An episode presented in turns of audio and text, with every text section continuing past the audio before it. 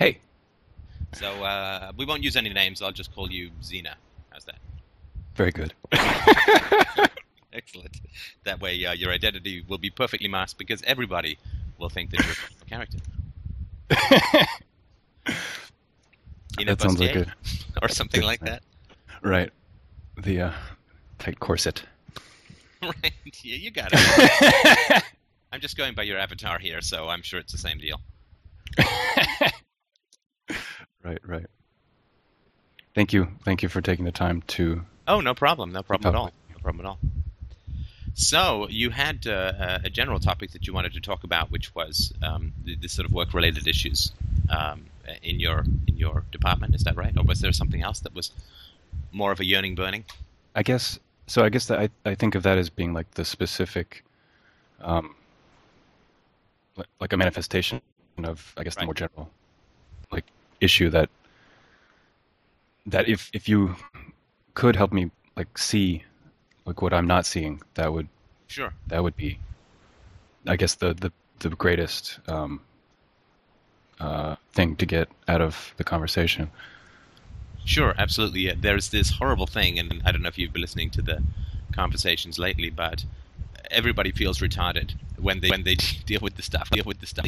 You're a highly intelligent and highly able human being, but everybody's completely retarded when it comes to making these connections. Uh, me, you, everybody else. So I appreciate the uh, the humility to put yourself in the in the dunderhead hat because uh, because uh, through this that it's just a necessary evil. Um, it's good. It's good to hear you.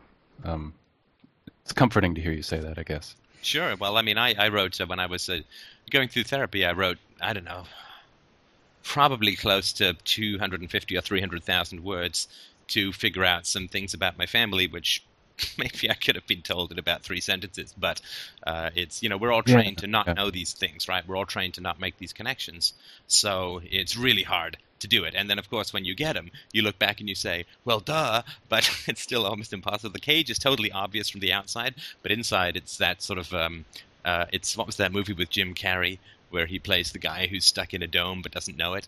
Uh, it doesn't look like a cage from the inside; it just looks like the world. But from the outside, it's like, wow, how did I ever live in that tiny little box?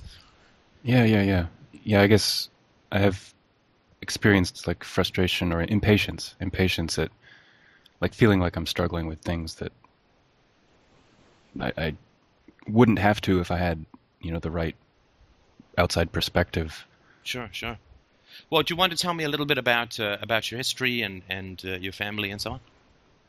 Yeah, um, I'd, I'd be happy to. I've, um, I've, I've got some notes just so that I can help organize my thinking. Sure. So I guess, um, in in general, my um, my parents divorced when I was um, like five, and and I grew up with my dad. Um, and I guess I the the the experience with him was very um, unpleasant in hindsight, or I guess I've come to recognize how unpleasant it was. I, I don't have very many vivid memories of my childhood, and I understand that now as being probably because I was dissociated so much of the time. Um, the things that I do remember are, you know, basically being dismissed or, you know, intense amounts of, uh, you know, impatience or, you know, directed at me, uh, just like I'm I'm a great imposition on him, Right. Right, right. and it certainly wasn't ever acceptable for me to, you know, express my preferences or feelings. Right. And I, I remember at various times, like when I was, I guess, in the early parts of high school, like I was writing fiction and things, and like the imagery I was using was imagery of being. I had a very profound sense of being immobilized, uh, Right. or like un, unable to move, unable to express even what was going on. Right. Right. Um, and so I guess most of my issues come from interacting with my father.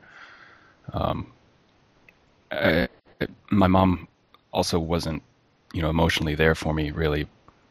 Um, yeah, they tend to come in pairs, so I can certainly understand that. um, but because we were divorced, you know, I, I, spent most of my time, you know, physically with my dad or around my dad. So it wasn't a, a sort of shared custody arrangement. Um, I saw my mom, I guess, on the weekends, and so I, I guess the the situation from like my dad was very, you know, manage my brother and I by you know uh, rigid and structured, you know, don't do anything that I don't approve of sort of environment. Whereas my mom was very, and, and that was sort of the way he didn't deal with us, and the way that my mom didn't deal with us was to, to basically let us do anything we wanted and not provide any of any structure, any um, any boundaries, like but in a negligent way, not in a yeah, yeah, yeah. So you kind of went from the Stalag 17, the the sort of uh, the gulag, the gulag to like the hippy dippy wolf child raising himself kind of thing. Pretty disorienting. I can certainly understand. Yeah, and but I, I don't remember feeling like I was not conscious of the disorientation at that time. Like I, this is all right. in hindsight that I sure, am able sure. to see how disorienting it would have been or was it would be for anybody and was, I guess, for me. Right. Um, so I, I guess that's my family. um, so I, yeah, I never had a very close relationship with my dad, obviously, and um, when I went to college, you know, I, for the first time, you know, sought therapy because I was, you know, incredibly depressed and right. Um,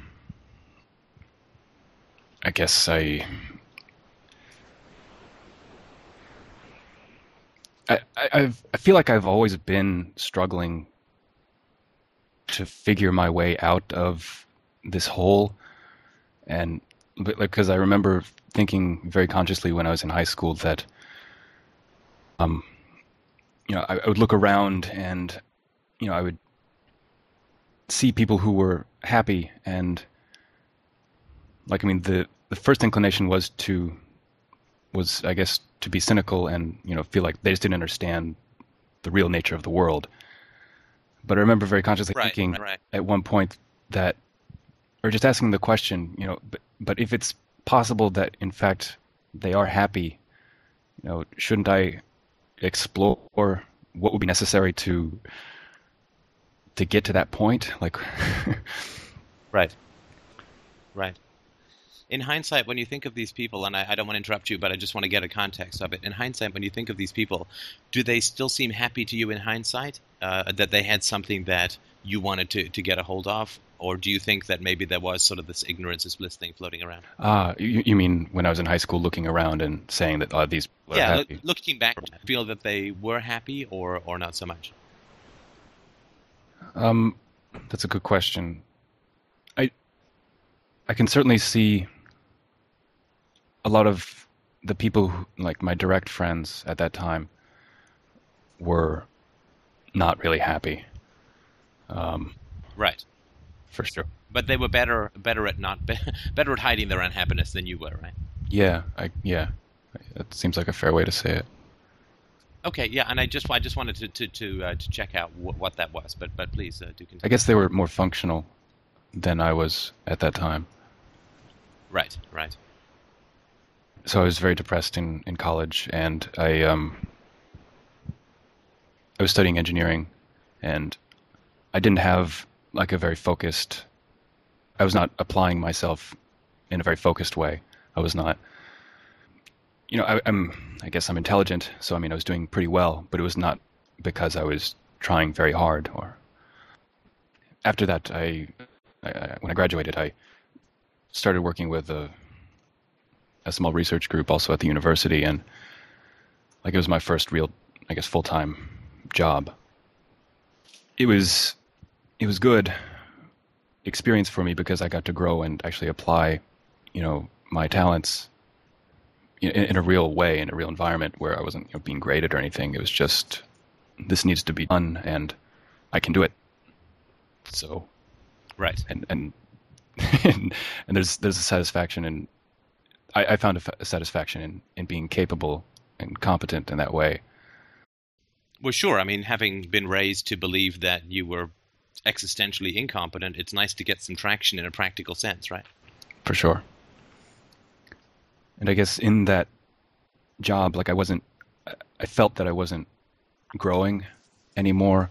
I felt that I wasn't advancing. Like it was just a, it was just a position. Like it wasn't a career. Right, right.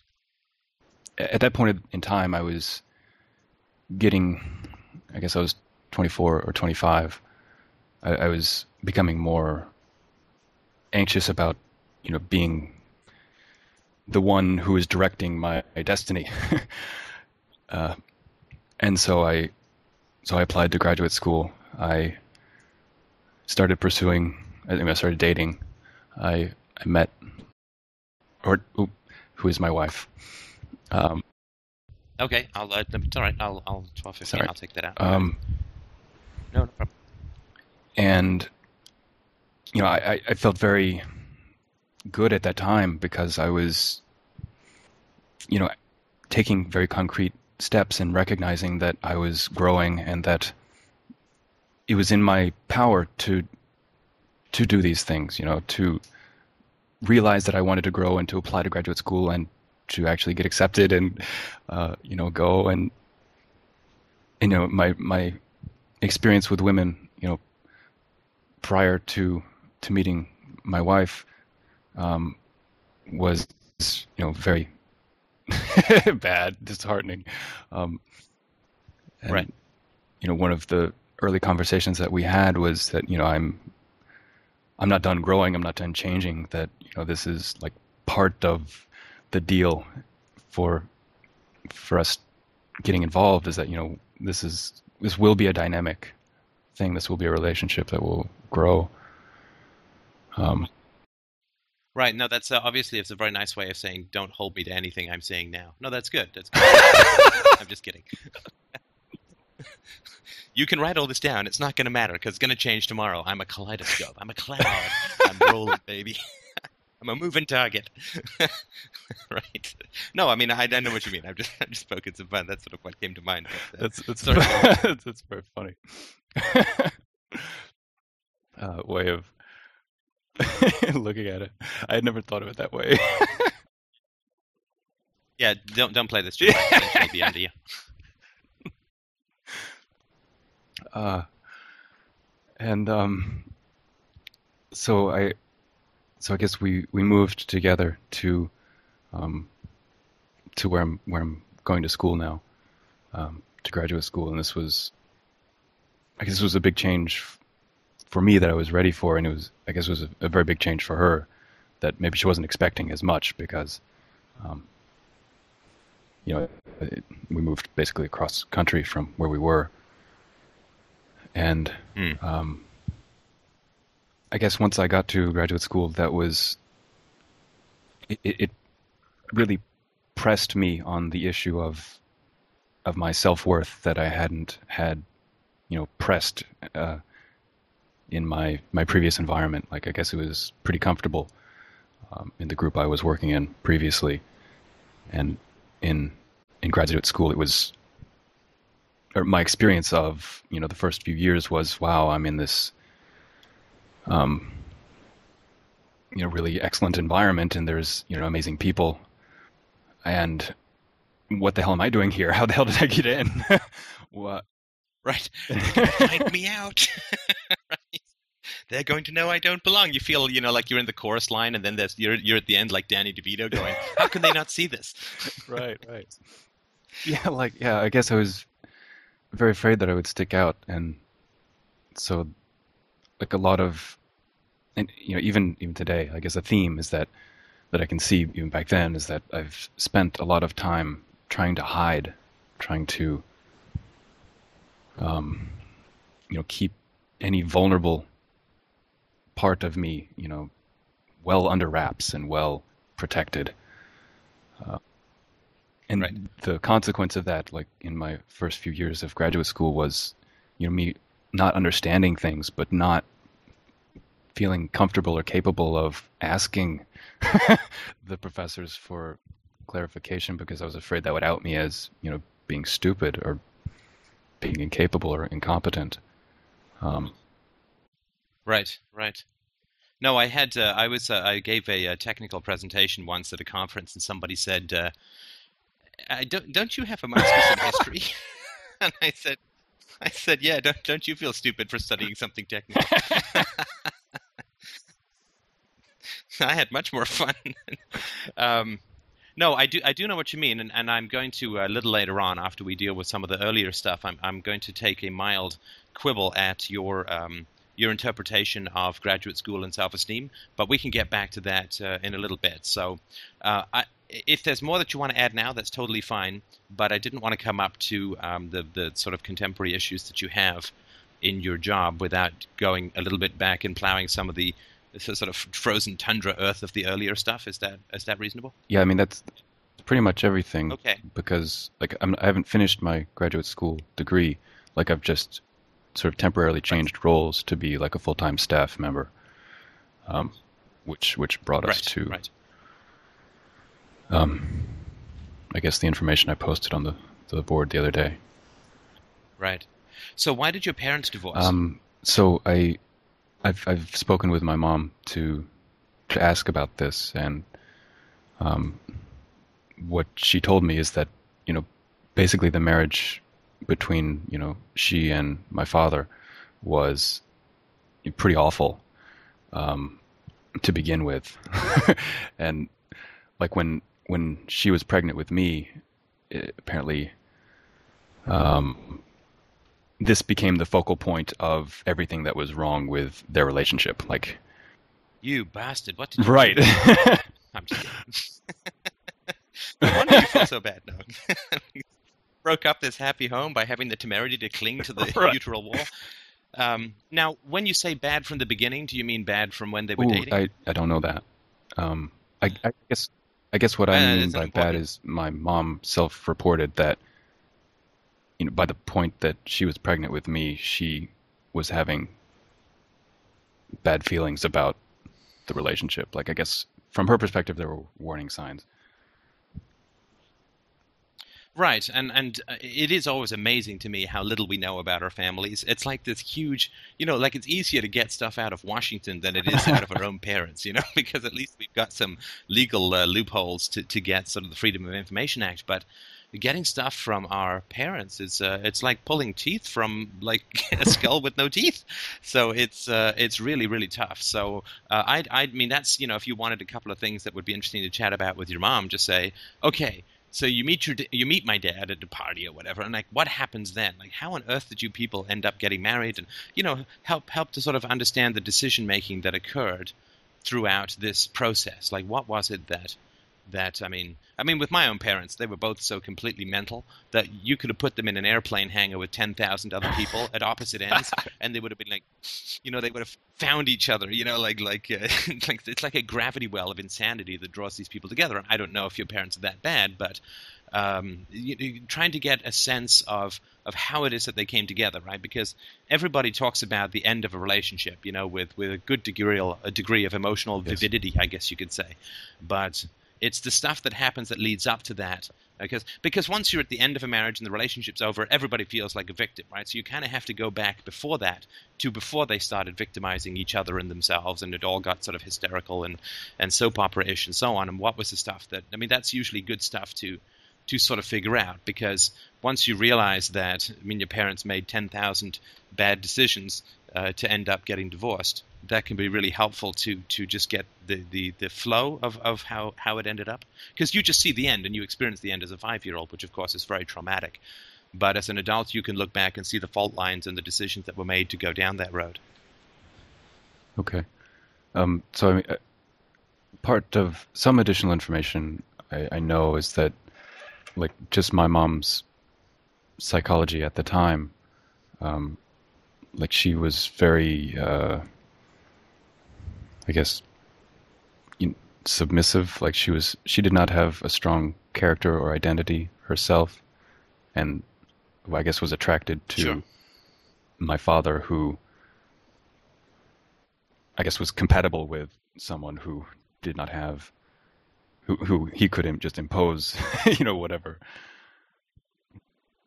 Right. Do you know how they say Mm. like opposites attract, but these are the same people who say that fascism and communism are opposites, right? So, um, the, the, of course, the reality is that neither of your parents had reasonable relationship to Yeah, rules and yeah. discipline. Right. So uh, your dad didn't have uh, any capacity to negotiate, which is why he was an iron-fisted totalitarian. Uh, and your mom doesn't have any capacity to negotiate, which is why she's, you know, a loosey-goosey, diaphanous Enya dryad of, of permissiveness. And so that uh, th- th- that's, I mean, they have that in common, so to speak. That's that's a I like that observation that that both have no ability to negotiate, and that's different manifestations. Right, and of course, this is one of the challenges that. Sorry, but but you're this is the challenge. I mean, the reason that I'm ty- talking about this is this is the challenge that you're Yeah. having at work is centrally involved around Really. negotiation, right? So you have, you, as far as I can tell, and we'll we'll go into this in a little more detail, but you don't have a template for negotiation where there are two people in the room who are thrashing out how both can get their needs met in a win-win and positive situation. You don't have a particularly strong template for that. In fact, you have a template for quite the opposite, right? I mean, that the only way to get along is to go along, and you must either subjugate others or be subjugated. It's eat or be eaten, kill or be killed, and so on. So it's not, uh, it's not a two people in the room both working out their their needs. Uh, that's not a template that you have, as far as I can Right, that- understand it. That makes a lot of sense. Right, right. Now, uh, I'm I'm getting a sort of vivid picture of your dad, and I'll I'll just touch on a few things. You can let me know where the where the accurate silhouette is or isn't. Um, did you, was your was your dad somebody who was impatient with things that you did of your own accord, or was he somebody? And I, I'm guessing this is the more the situation. Was he somebody who would say, try to teach you how to play tennis and then get really irritated? Like he would initiate instruction situations and then become irritable? Uh, so tennis sounds like something that's fun. he would he he he would Should be. like so. There So would would he say, I want to teach you tennis, or would you say, I want to learn tennis? um there would never be something as fun as tennis. Th- There would be I want to I want to teach you how to do these things to help me work on this other thing. Um, that y- you don't have any interest in. I'm sorry. Oh, oh dear. Okay, okay. No, no problem. I got that. Um, so would it be like hold this nail while I hit it with a hammer? Wha- he, he was very he used to live in the northeast and he moved down to the south where i grew up because um, he was very interested in farming and he wanted so he had a little garden. Um, well i guess it was a, a rather large garden but um, so there was a lot of maintenance to to do with that and uh, you know a lot of labor to do with that. Um, and we had we had a, a large wooded area in the back and we would um, you know have to cut and collect wood. Um, uh, in in the winters, so that we could have um, like we didn't have central heat and air. We just had like a wood stove. Oh, I see. So your your childhood was a little sort of along the lines of medieval serf or plantation slave or something like that. Like you- you're out there with the garden gnomes trying to teach them how to sing Negro spirituals to get through the day. Kind of thing. Um, But it's a lot of work. I mean, I've spent a little bit of time around that kind of life, and it is like it's dawn till dusk, right? it it was worse because like he had he was an adult and he has a lot of energy and we were like little kids and anyway your your original question was what was his, Well, he so he initiated like what I'm trying to figure out, uh, and and I, I have a sort of theory. So I mean, just just tell me what uh, what what the Sure. facts are. We'll see if the theory works. I mean, when you talk about impatient parents, right? There are there are generally two classifications to to paint with a broad brush. The first kind of impatient parent is the parent who does not initiate activities with the child, and anything the child wants to do is annoying. You know, it's like I want to go to the beach. Oh, just stop. You know, relax. You know, go read something, do something. Here's a video. I'm not. You know, whatever. Right? The child initiates something, and the parent is impatient with that child. Right? So anything the child wants, the parent finds annoying, and that's sort of one category. The second, and that's more narcissistic. Like the, the parent just finds any needs that conflict with the parent's needs annoying. But the second is a little bit more sadistic insofar as the parent will initiate activities with the child and then will apply this heavy Louisville slugger kind of club called excellence or pride in your work or don't get anything wrong or whatever. And so the child, uh, the child doesn't want to do the activities, right? And so that's sort of the one problem that begins. And then as the child begins to do the activities, uh, the parent begins to fence the child psychologically into a smaller and smaller matchbox of of do it this way, do it that way. No, that's wrong. Do it the other way. I told you this way. How come you don't listen?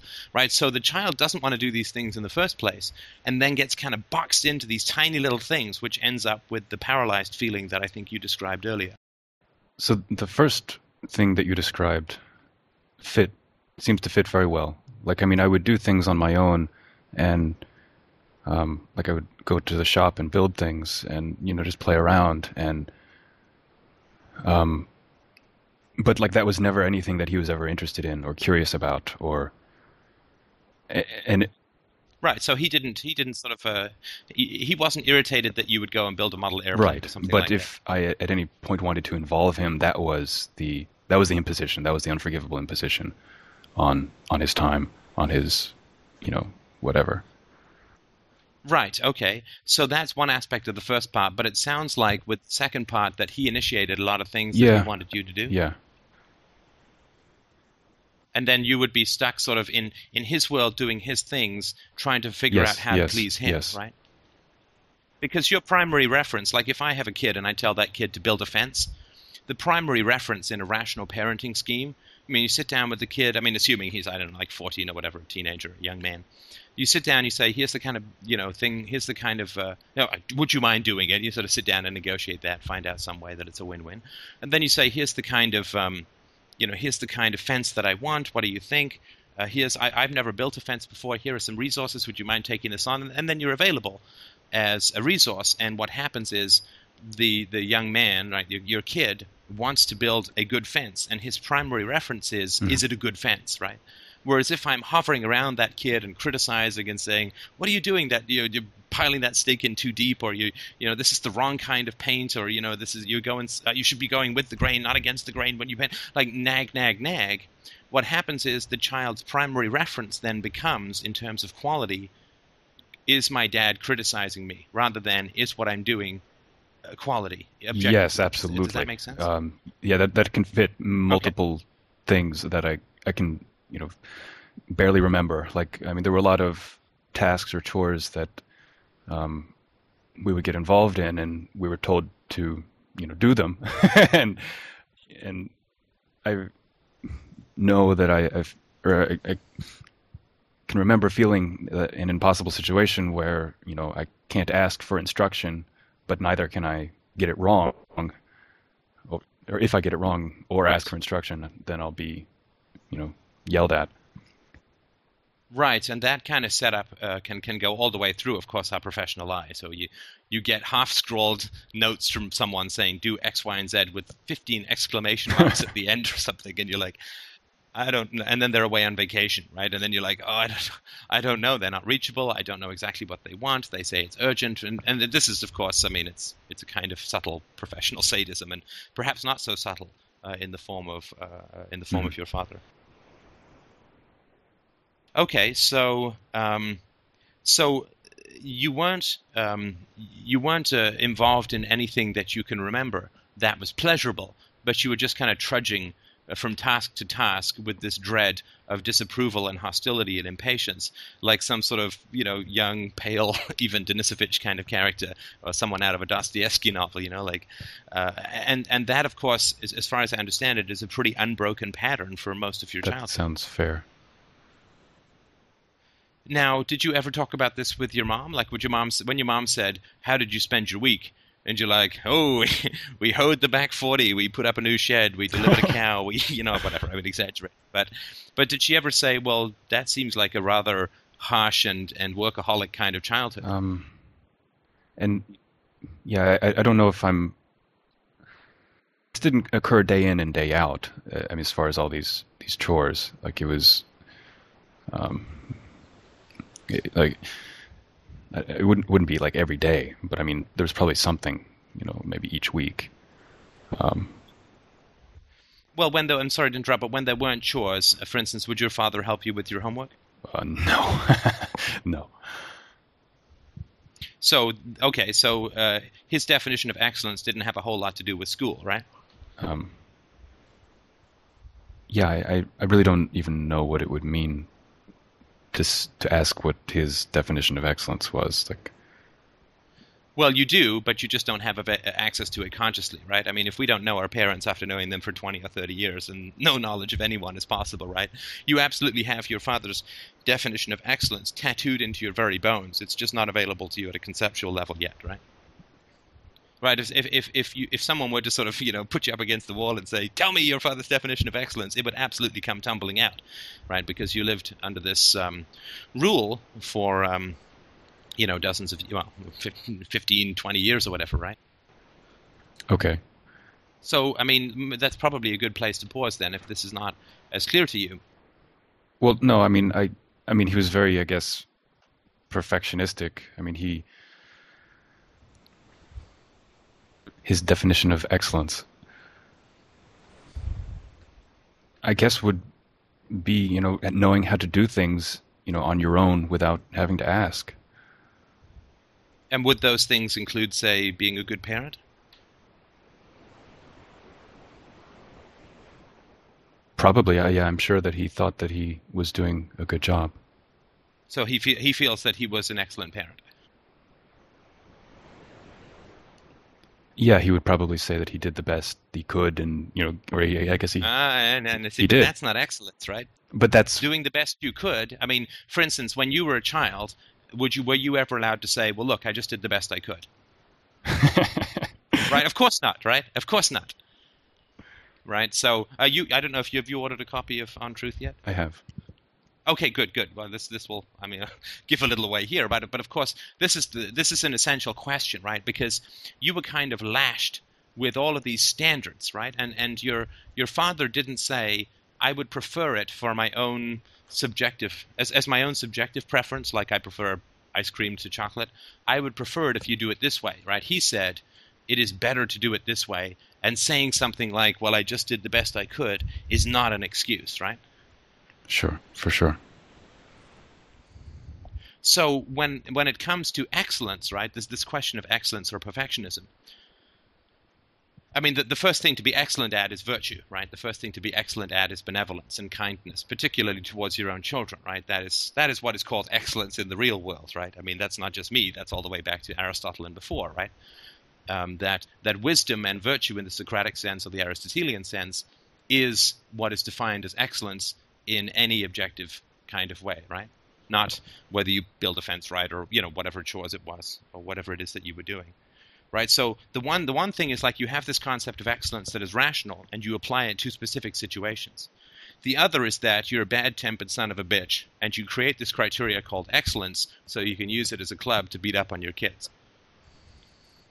Okay, yes, I, I certainly understand that there is either you know objective standard of excellence or a subjective standard that would be you know whatever he makes up versus versus like what you're saying something more objective that is independent of that that is you know tied more to virtue to Right, right, and I'm sure you, you get all of that, so you can send the book back. No, I'm just kidding. That's no but um, but uh, with your with your father, uh, his his definition of excellence, as you said, was knowing how to do things without being told. Is that right? yeah that's what I said But of course, um, he didn't invent all these things on his own, right? Somebody told him.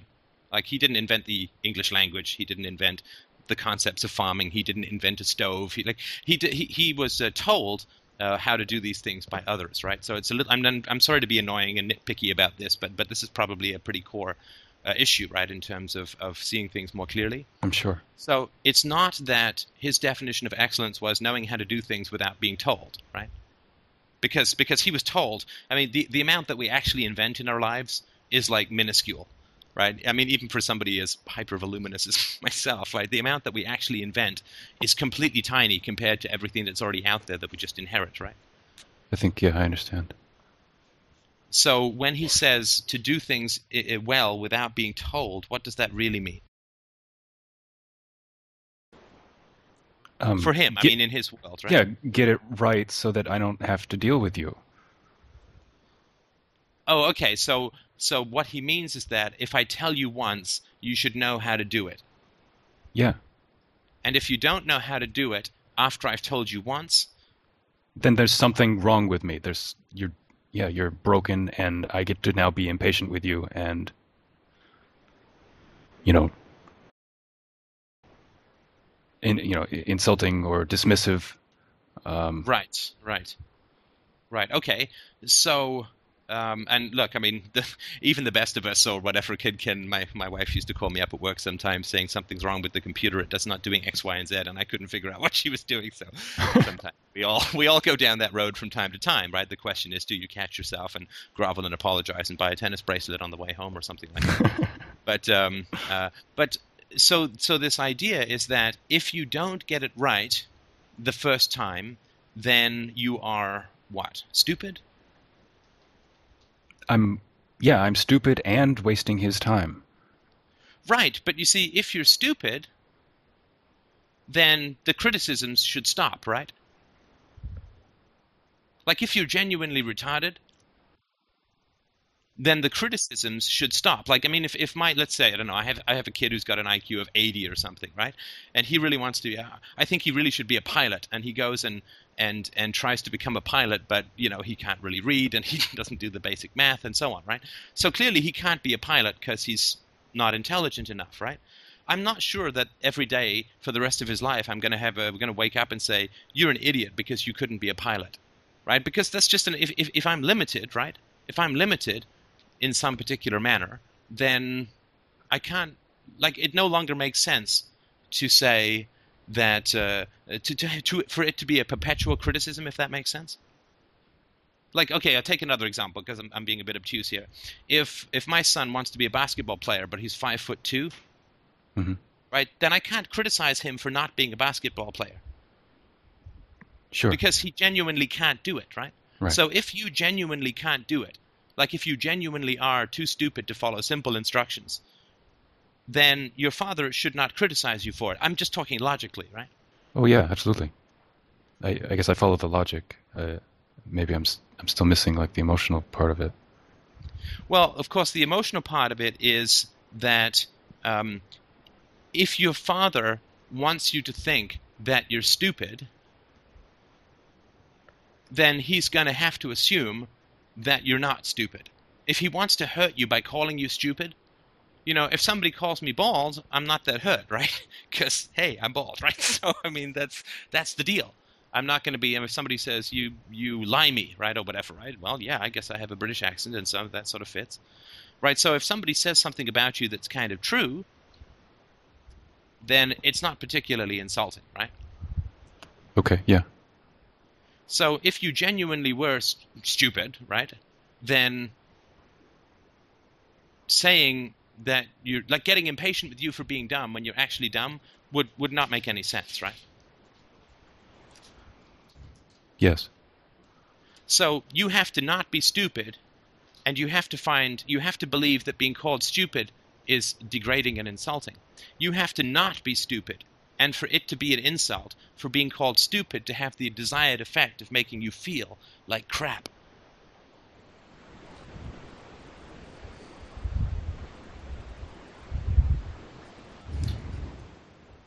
Okay. So just to be sure that I I'm understanding what you're saying. No, no, I already told you once. Ha, I'm just kidding. That's good. No, this is horribly complicated. So take your time. Take your time. um, Sorry, I couldn't resist. Go yeah. Uh, so, Right. So, in in the act of consistently insinuating that someone is stupid, is the understanding that in fact they're they're not. Sure, Because it relies on the fact that they're Because- not. Because the only reason you would keep doing that is in order to, you know, adapt or adjust their behavior from from whatever it is they're doing that you don't like. Sorry, the only reason that you would continue to call somebody stupid if they weren't was to adjust their behavior. Is that what you said? That's that would be the only reason that he would keep treating me, you know, in that way is to get me to behave some other way. No. No, I, I'm sorry to be I'm sorry to be blunt, and I know that you're an incredibly intelligent fellow, and you're going to kick yourself afterwards. But that's okay. That's part of the process. But that's not at all what he was doing. I, I can absolutely, completely, and totally guarantee you that he was not calling you stupid because he wanted to adjust your behavior or wanted you to do something different. Okay, so all right, uh, good. so, um, why? why well, we just have to look at the results, right? We just have to look at the results. When if I do something for for 20 years, right, and and I keep getting the same result, can I really claim, and, and I never adjust my behavior, can I really claim that I was trying to achieve something different? Can Can you be more specific? I'm not sure what you mean when you. Uh, sure. Okay. Um, maybe let's let's take take your example, right? So let's say that I'm your dad, right? And um, uh, for for for 20 years, I I uh, nag and criticize and, and berate and humiliate and intimidate and call you stupid and so on, right? And the result of that for you, as you sort of mentioned early on in the conversation, is a feeling of paralysis, right? Yes. which is a perfectly logical response. But it is not a logical response to someone who wants to change your behavior. Right? Uh, Paralysis is the result of being given two contradictory instructions yes. and being damned if you do and being damned if you don't. Right? So it, it's like um, my brother would say, no means yes, and yes means no. Do you want me to punch you? Right? And and what could I say? Because if I said no, he'd say, well, no means yes, and he'd punch me. And if I'd say, yes, I do want you to punch me, he'd say, oh, the game is over now, and then he'd punch me. Right? So no matter what happens, I get punched. Okay. So I'm paralyzed. I can't say anything. I, I understand now. I think your objection to why, like, obviously, so you couldn't possibly be doing this in order to adjust my behavior because, like, I, I was trying my damnedest to do it. Well, you ended up with no. You ended up with no motivation and no. I mean, your behavior was paralysis, which is the opposite of behavior, right? And that was his goal, right? His goal was to detonate your capacity to make rational choices. Yes. Right? That's quite different from wanting to affect your behavior. I mean, an advertiser wants to affect your behavior, right? When I propose to my wife, I want to affect behavior. But that doesn't encompass the sadism of giving a child contradictory instructions or giving a child incomplete instructions and expecting a perfect job and getting angry if additional questions are asked. I mean, that is entirely sadistic and designed to throttle and corrupt and attempt to destroy your capacity to make rational choices with the confidence uh, of, of uh, with the confidence of your rational mind. Definitely. Definitely. Like, yeah, I guess through my therapy and, and so on through the last um, probably eight months, like I've recognized very vividly that, um, you know, the as I began feeling much more comfortable with myself, like the wall I was hitting was, okay, now I need to start, you know, acting in the world. I need to start, you know, acting on my understanding of the world. Um, I guess this is also what, what you've been saying. Um, Well, sure, but your understanding has to be crystal clear, or your action is going to be premature and Abs- uh, yes. Yes, Yeah, and that, that's definitely what I'm worried about with with regard to my my work situation. Right, right, right. So this this feeling of damned if you do and damned if you don't was the result of psychological warfare, sadistic psychological warfare inflicted on you by both your parents. Right. I mean, this was a tag team. Right. So in one, you have no capacity to make choice choices. Uh, and to act with any kind of confidence because everything you do is criticized.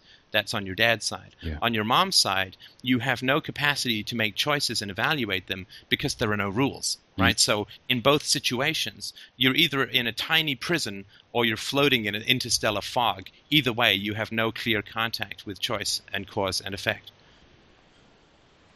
Yeah, that's very succinct description. That's very nice.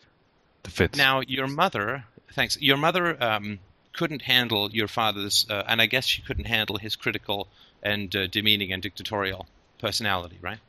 Um, yes, in the conversations I've had with her, like in, I guess, um, I guess it was her describing things that towards the end of the relationship, but what what she was saying that she recognized on some level that she was dying, like her her soul was dying, you know, being Yep, and I, I have no doubt that that's true.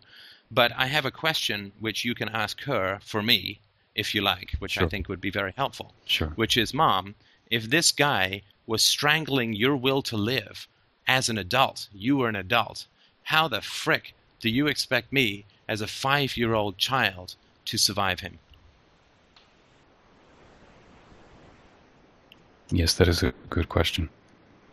Um, in the conversations I've had with her, um, you know, I guess within the last year or so, um,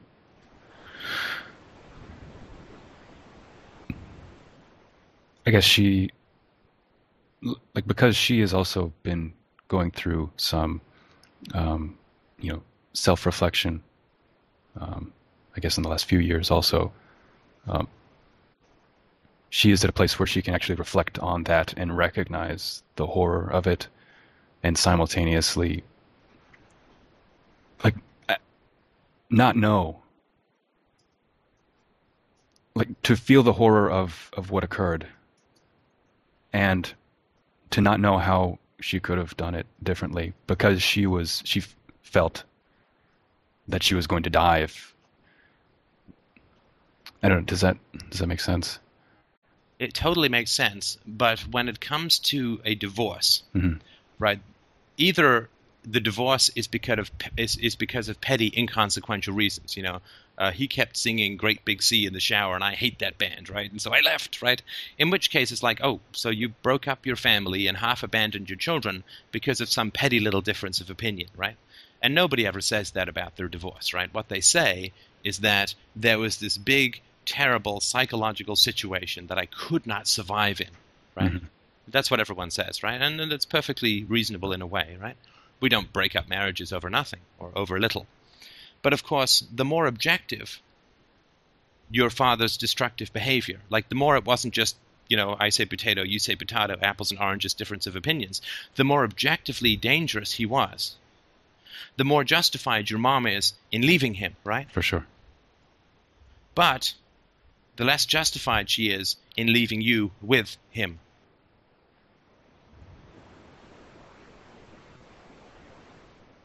Yeah, for sure. The more she justifies her decision, the more she condemns herself, like her decision to leave the marriage, the more she condemns herself for leaving you with your father. Yeah, that logically, I absolutely see that.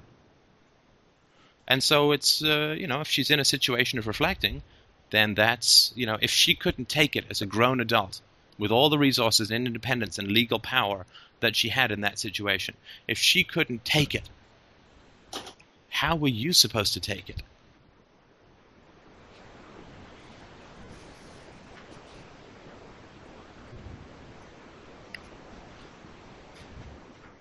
People leave children behind in marriages with destructive people, like other people use newspapers to wad up a leaking hole in a ship.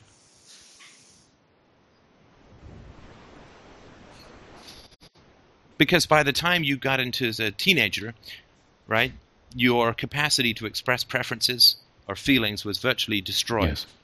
You were writing vivid uh, fiction, expressing endless aspects of immobility and paralysis. yes. yes. Right? So you became what your mom had to escape. So it's like, well, that's fucking great, woman. You got away. what about me? right? You got away. It's like this this prison is killing me, so I'm going to leave the prison and not take my children with me, but leave my children in the care of the prison guard. Because the prison guard is so abusive and destructive, I feel like I'm going to die. So I'm going to escape, but I'm going to leave my children behind as a peace offering to this brutal man. Because I can't take it, but I'm going to leave my children behind so that it's easier for me to escape. I'm, I'm being harsh here, and of course you can process this as, as you like, but um, that's something that is, uh, I think, a very great unspoken in your family. Mm-hmm. And yeah, just just for uh, full context, um, last November, um, I, I, I finally defooed from my father. So yeah, he is Right. not in my life at, at all. Well, I think that's fantastic. I mean, obviously, that, that is completely and totally, in my humble opinion, that's completely and totally the right decision. But uh, I think that you need to be more honest because deep down, you know that your mom left you with this guy. Right? She's supposed to be a protector. And why is she supposed to be a protector? Because she recognized how difficult this prison guard is, how destructive and abusive this prison guard is, right? She was the one who was fully aware of that. You were a kid. You were only instinctually or unconsciously aware, and you had no capacity to escape,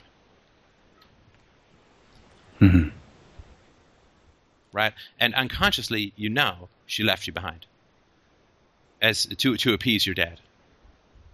Um, well, yeah, I mean, actually, she's literally said that one of his statements or arguments or requests was, you know, for to have us because we were the only thing that he had left.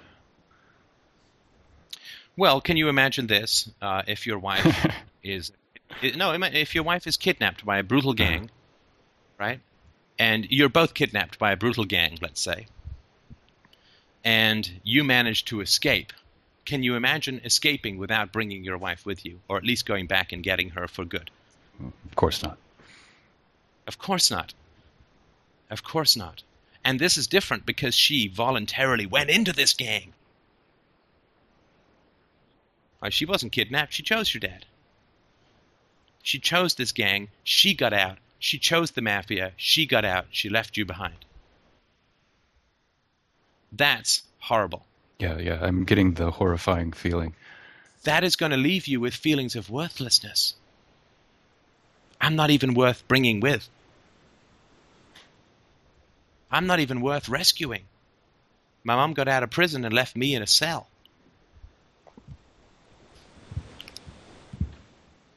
wow, I'm getting a little teary.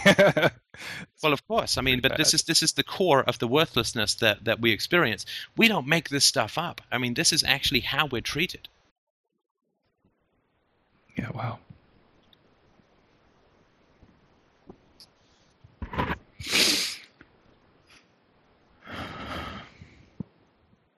And what does that? Uh, what is the feeling there for you?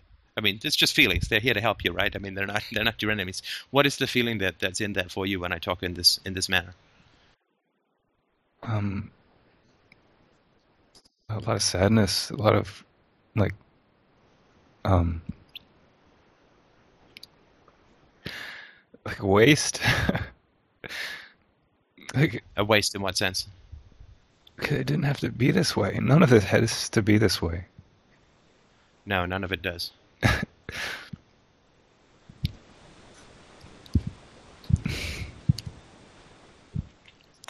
And without a doubt, there is going to be in there, and we are more receptive, of course, to the tender feelings, particularly with regards to a mother, and there is sadness in there as well. But as you keep rooting around in this incredibly productive um, prison that, that you were left, there's going to be anger as well. Yeah, yeah, I was almost there. yeah. Yeah, for sure, for sure, for sure. So, okay.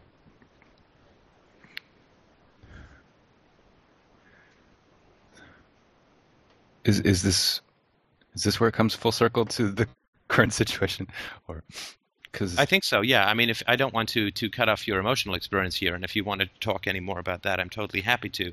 Um, so would you like to talk any more about what you're feeling now or would you prefer to move on to to the work stuff?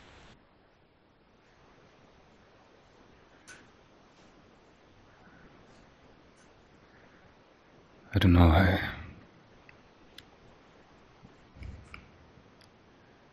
afraid I maybe cut it off too soon because I was maybe just scared. Scared of the feelings? Yeah. For sure, for sure. I mean, there's ways that you can evoke these kinds of feelings, and the way that you can evoke these kinds of feelings that can be very helpful is to put yourself in the opposite position, right? So instead of being the child who was abandoned, imagine if you had a child and your child was kidnapped in South America or something like that, and you had to leave that child behind and never come back. I mean, I know I know your mom didn't totally abandon you, but this is not how you experienced it as a child. So we have to use that metaphor of your childhood experience. That imagine that you had a child, you know, a beautiful, shiny-faced, uh, tousle-haired boy of five who was kidnapped by guerrillas in South America, and then you just took a boat out of there, and you would look back and see this kid going back into the jungle. I mean, that's pretty horrible, right? Yeah, I mean, that would be an incredible thing to have to live within yourself. It's absolutely I can't, I can't imagine how horrifying that would be. I mean, the, right, and and here's here's the gap, right? This is the chasm between yourself and your parents. That you that image for you evokes such supernatural horror yes. as it should, right? As it should. The idea of abandoning your child to a brutal situation is is is is a situation of such unbearable horror that you would do anything, or you'd turn into some sort of vigilante to get your kid back. Right? yeah. You would. You would do anything, right? You would do. You'd hire mercenaries. You whatever it took to get your kid out of that dangerous and deathly situation. You would do that, right? But your parents won't. This is a huge chasm, right? It's almost like the difference between having a soul and not having a soul, if I can use a quasi religious metaphor for a moment. Right? It's the difference between having empathy and not having empathy. Right? That you can experience even in your imagination, the horror of leaving a child in that kind of situation. But your parents did not experience that horror in any conscious way at all. Now, of course, they, they do deep down experience that horror, and your mother has probably spent most of her life avoiding that feeling in one form or another, find some desperate way to, to, to not have it come up, right? Absolutely but it's there, right? This is this is the seething lava that is at the core of your family, which is your mother knew how destructive your father was and left you and your brother behind. Wow. And I'm not telling you anything you don't know, right? But but that's part of the paralysis, which is a feeling of worthlessness like she didn't even turn back. She didn't get mercenaries to come and get me out. She didn't get the court system to give her sole custody. She didn't do whatever it took to make me safe. And she knew, she knew how desperately dangerous the situation was for her. As an adult, she couldn't handle it, but as a child, I was supposed to do it. As an adult, she couldn't lift a car, but she put me under a car thinking I could.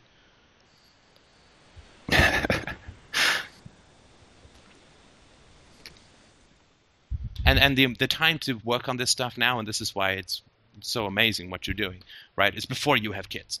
Because yeah, this stuff is all going to come up when you have kids, right? When you have kids, it's all going to come up, and you've got to denormalize this incredibly sick situation of betrayal, of abandonment, of sadism, of abuse, psychological abuse. Yeah. I mean, of your own personal Abu Ghraib, which is worse than Abu Ghraib because that happens to adults, right? Because otherwise, if you if you don't get all of this in your gut and and work through it, then it's going to happen again to your kids, but it's going to be worse for you than it is for your parents because you will feel it, uh, feel the horror of what's happening much more acutely because you're more sensitive and obviously uh, more psychologically astute, right? So you will feel the same, these same primitive, primeval instincts to to control and manipulate and bully and betray children in this manner but you will also feel how horrible that is in the moment, but be unable to stop it, right? And that's why it's so essential that you do this work now, and that's you know why it's so great that you're having this conversation. And and just to be clear, when you say this work, do you mean specifically reflecting on on um, on the history of the situation and, and the horror of, of that situation, so that so that I can connect with with with those feelings, so that so that I can consciously recognize them. Is that what you mean by the work, or?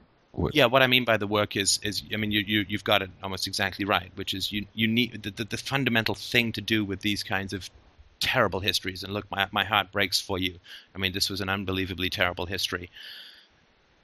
The reason that we need to feel this horror is so that we can fundamentally denormalize what happened to us right? That's why I kept picking at stuff like, well, he was trying to modify my behavior. had this stuff to do with excellence because all of that is normalizing the behavior and we, we do have this, this incredible desire at all times to normalize our parents behavior because that's how we survive at the time if you sit there at the age of five saying, "Oh, great, so my dad's so toxic, my mom has to run away. She's left me behind. I'm totally abandoned, and I got another 15 years to go before I'm free," well, you just jump off a cliff, right? Mm-hmm. The way that we survive is to normalize the situation. But the way that we flourish after we survive is to completely reverse that process and denormalize the situation. Because if you if you think that there's anything productive in what your dad did, then when you have kids, you're going to either do what your dad did, or you're going to say, I'm going to do something that's unproductive. Which, who wants to do that, right? yeah, that makes sense. Yeah, I, I, feel very lucky to be with with my wife because, I mean, we are, we, we I think recognize that you know the things that we don't work through would be like uh, we feel when I say recognize, like we we feel that the things that we haven't addressed would be replayed and like we have I, I feel lucky. I, I, mean, I think fantastic, and you guys, you guys are, are, incredible heroes. I mean, and I absolutely mean that without a shadow of irony. You're incredible heroes because who knows how long this goddamn mess has been cycling through your gene pool, right? Could have been a thousand years, could have been ten thousand years, right? But it just takes one person to say it stops now. It stops here with this generation, with me. This is where we get off this hellish train that goes round and round this pit of fire. And this is how the world is saved, right? I mean, this is how we become free as a species.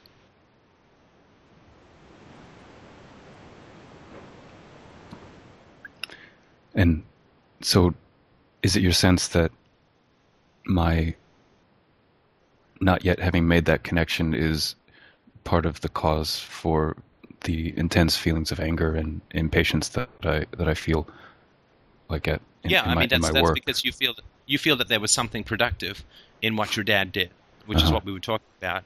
And so naturally, you want to do things that are productive. And because you have defined what your dad did as having some productive value, then obviously your response is you're immediately downgrading yourself and humiliating and abandoning your, your own experience, which was that it was hell on earth, right? And so when you say that there was anything productive in your dad's experience, then you are, you know, throwing yourself back into that cell and walking away and saying, well, he was right and you were wrong. And also, then, when you face similar situations, we always follow our values, right? Our values are the physics of our decisions. You can't throw a rock in the air and not have it fall down, and you can't define something as valuable or productive or good without reproducing that behavior. That's how we are programmed, right? To use a geek metaphor. And so that's why I kept chip, chipping away at the uh, anytime you uh, defined anything that your dad did as positive or productive or useful and so on, I had to keep chipping chipping away at that because you need to get that this was just a um, a, a, uh, sad, broken, and vicious man uh, who um, who felt himself enormously inadequate and decided to bully children as a way of restoring his equilibrium, which is a very sad, a pitiful, and disgusting and vile thing to do. And there's nothing productive in that, right? There's nothing productive in that. I don't care. I don't care if Hitler did love animals; he was still an asshole. Mm-hmm yeah, I I think I'm I'm you know getting the glimmer of the feeling that uh, I, totally it's completely consistent that that you know to the degree that I don't identify you know those kinds of patterns as in fact destructive that I would sort of play them out again you know, in in my work that I would well, it's worse sort than destructive. Again, just to be annoyingly nitpicky, it's worse than destructive because you can be destructive without being sadistic. But this was sadistic. Okay. Did you get the sense that from from my post that there was sadism there? Uh, no, sorry, I'm just talking about with your dad. Right. Your dad's behavior was oh, absolutely sadistic. To say to a child, "You must get it right," this complicated thing, I'm going to get angry at you if you ask me again, and I'm only going to tell you once. Mm-hmm. Completely sadistic. Completely and totally sadistic. Right, and, and, I guess my concern was that that that I'm being sadistic, like uh, in in my work. Al- I did already. not get that sense. I did not get the sense. I, I, think that what's occurring at your work is a recreation of your father's uh, behavior towards you and the resulting paralysis and rage, right, that you would feel in that situation. Okay. Because you have this guy uh, who's who's at the top of this project, uh, who is recognizing that people are not pulling their weight and is is avoiding the topic, if I remember rightly, and correct me if I've if I've missed that sort of sort of key part. I'm pretty sure that's that's the situation. Right. So if you go to somebody and you say, I mean, you've got some options which we'd sort of talked about about going and saying, you know, I feel that there are some people who could be putting more stuff in, but I don't know how to best motivate them. How do you do that? Or you know, I'm just looking. Maybe I'd sort of like to step up and take a bit more of a leadership, team leadership role in this thing, but I just you know having trouble finding ways to motivate people and so on. And and if the person says, well, that's interesting, I have the same challenge, here's what I've tried, here's what hasn't worked, what have you tried, what has worked, what hasn't worked, right? If you ap- approach it like two people trying to unravel the problem, mm-hmm. then fantastic, you have a road forward and you have a new friend, right? Yeah. But if the person says, uh, you know, hey, we don't need another team leader, everything's fine, just do your do your work and, and just don't worry about it, don't fuss with other people and don't start putting your nose in other people's business and this and that and the other, right?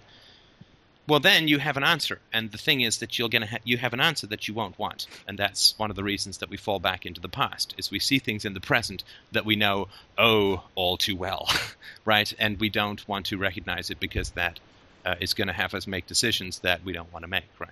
So if you do this i mean just to make a long story short if you do this proactive stuff where you try to figure out basically what you're trying to do is create a moral map of your work environment. Yes. Right. Yes. Are people good or bad? Are they do they have integrity? Uh, are they willing to stand up for for what is right? Are they willing to to confront people? Because it is also sadistic to have low expectations of people. It is also sadistic to let people get away with doing wrong. If you have, I mean, sadistic to bully them if they do wrong and, and humiliate and abuse them, but it's also sadistic to let them get away with it, right? Which is sort of your mom's side of things, right? Okay right? To sort of a hey, there are no rules, there are no expectations, do whatever you want. That's also cruel, right? Because it doesn't help people. I mean, it's like it's like feeding people, feeding babies whatever they want, or letting little kids eat five bags of candy. I mean, it's just not it's not responsible. Yeah. Okay. So yeah, I mean, that totally fits with the way I had been looking at the situation. Whereas you know, my options were basically to be over aggressive or to be you know submissive, and that's what I enjoyed about your your response to the question of just asking, you know, how how do you motivate people? because it keeps me in the conversation and it it's a solicitation of um, cooperation, not Right, right. But the reason I'm telling you this, just I, I don't want to. Uh, I'm obviously yours. You know infinitely more about the situation than I do, and these are just my thoughts. But uh, they do have some some experience behind them, so of course, uh, mull them over. If uh, uh, the reason that I'm telling you uh, that it's wise to create a moral map is not because I think it can be fixed. Right. Yeah, I, am kind of getting that feeling. and and you know this, right? And the re- the, the, re- see, the reason that you're paralyzed is it is like your childhood, uh-huh. and the reason that it's like your childhood is not just because of you, but because of the people in authority. Mm-hmm. Are you recognizing something that is similar, and the reason that the paralysis and the frustration and the anger and the fear and all of the reason that all these childhood things are coming up is not just because you have challenges in this area and this and that, right? It's because it is a similar situation, which means similar. that you need to map it and you need to accept that you have an early warning radar system that is very sensitive. But that doesn't mean that it makes things up. Mm-hmm. mm-hmm right? So you you can see ten times further than anyone else's radar, but it doesn't mean that you make up blips that aren't there. Because you can use this to your advantage, right? The the amazing thing about having a really difficult childhood is it does give that that amazing early warning radar to us, which yes. allows us to steer clear of things which other people just sail, the rocks that other people just sail straight into. Right? Don't look at it as a problem that you need to solve. Like, I'm in this situation, I need to find a way to solve the problem. And if I can't find a way to solve the problem, it's because my childhood is one and I can't get things right and good things will never happen to me and all this and that, right? What it means is that I know this situation really, really well, and I know when I can't change it because I spent 20 years not being able to change it. So I know this. I don't know. I may not know everything, but I sure as hell know this situation. Yeah. So I get in in that statement, it sounds like there's more of uh, self trust aspect, whereas maybe right Absolutely. now, right now, I'm sort of doubting myself. Like, what am I doing wrong? What is Right. You're saying that I'm I'm creating these feelings unjustly, but I doubt that you are. Ah, yeah, that I, yeah, yeah, yeah, I like that. That, yeah, that it's somehow, that, that the feelings are somehow mismatched with the situation when in fact probably they, they aren't. Yes, absolutely, and and the difference, of course, now, and the re- there's a reason that you have never thought of leaving this position, hmm right? And that's because, of course, when you were a child, you couldn't. Now you can, and that doesn't mean you should, but it means that you are free to leave, which means that you're free to take risks that you could never take as a child. Yes, yes.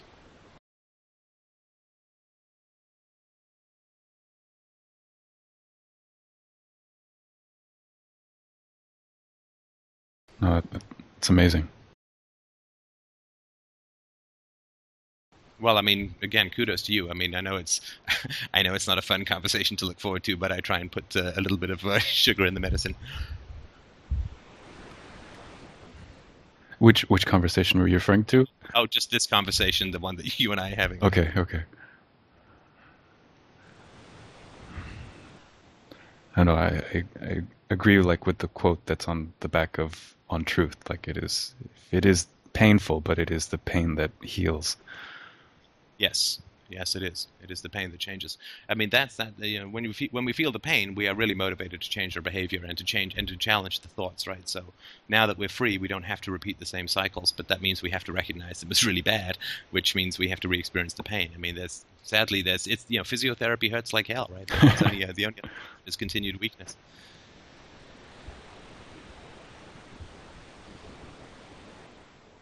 Well, listen, I've given you about six million things to think yeah, I think I'm starting Right, that right uh, now. Yeah.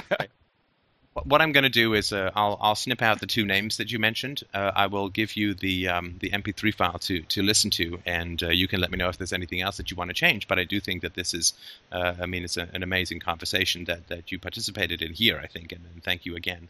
But I think, I mean, I think it would be something that would help other people. But feel free to have a listen to it and let me know what you think. Oh yes, I, I, I mean, I, I went into this conversation with you with the expectation that this would be shared, absolutely, and Right, but really have a listen uh, and and let me know what you think. Of course. I, I always want to give people that option for sure. okay, no problem, I will. And step, Okay. Well, listen, I'll I'll uh, I'll email you with the um or I'll, I'll put it in the Skype thing. It'll take me a little bit to snip the names out, uh, and then just uh, I won't do anything until I'll, I'll post you the link where you can get the file. Then I won't do anything until I hear back from you. Okay, thank you so much. All right. Thanks, Emil, man. I'll talk to you All soon. right.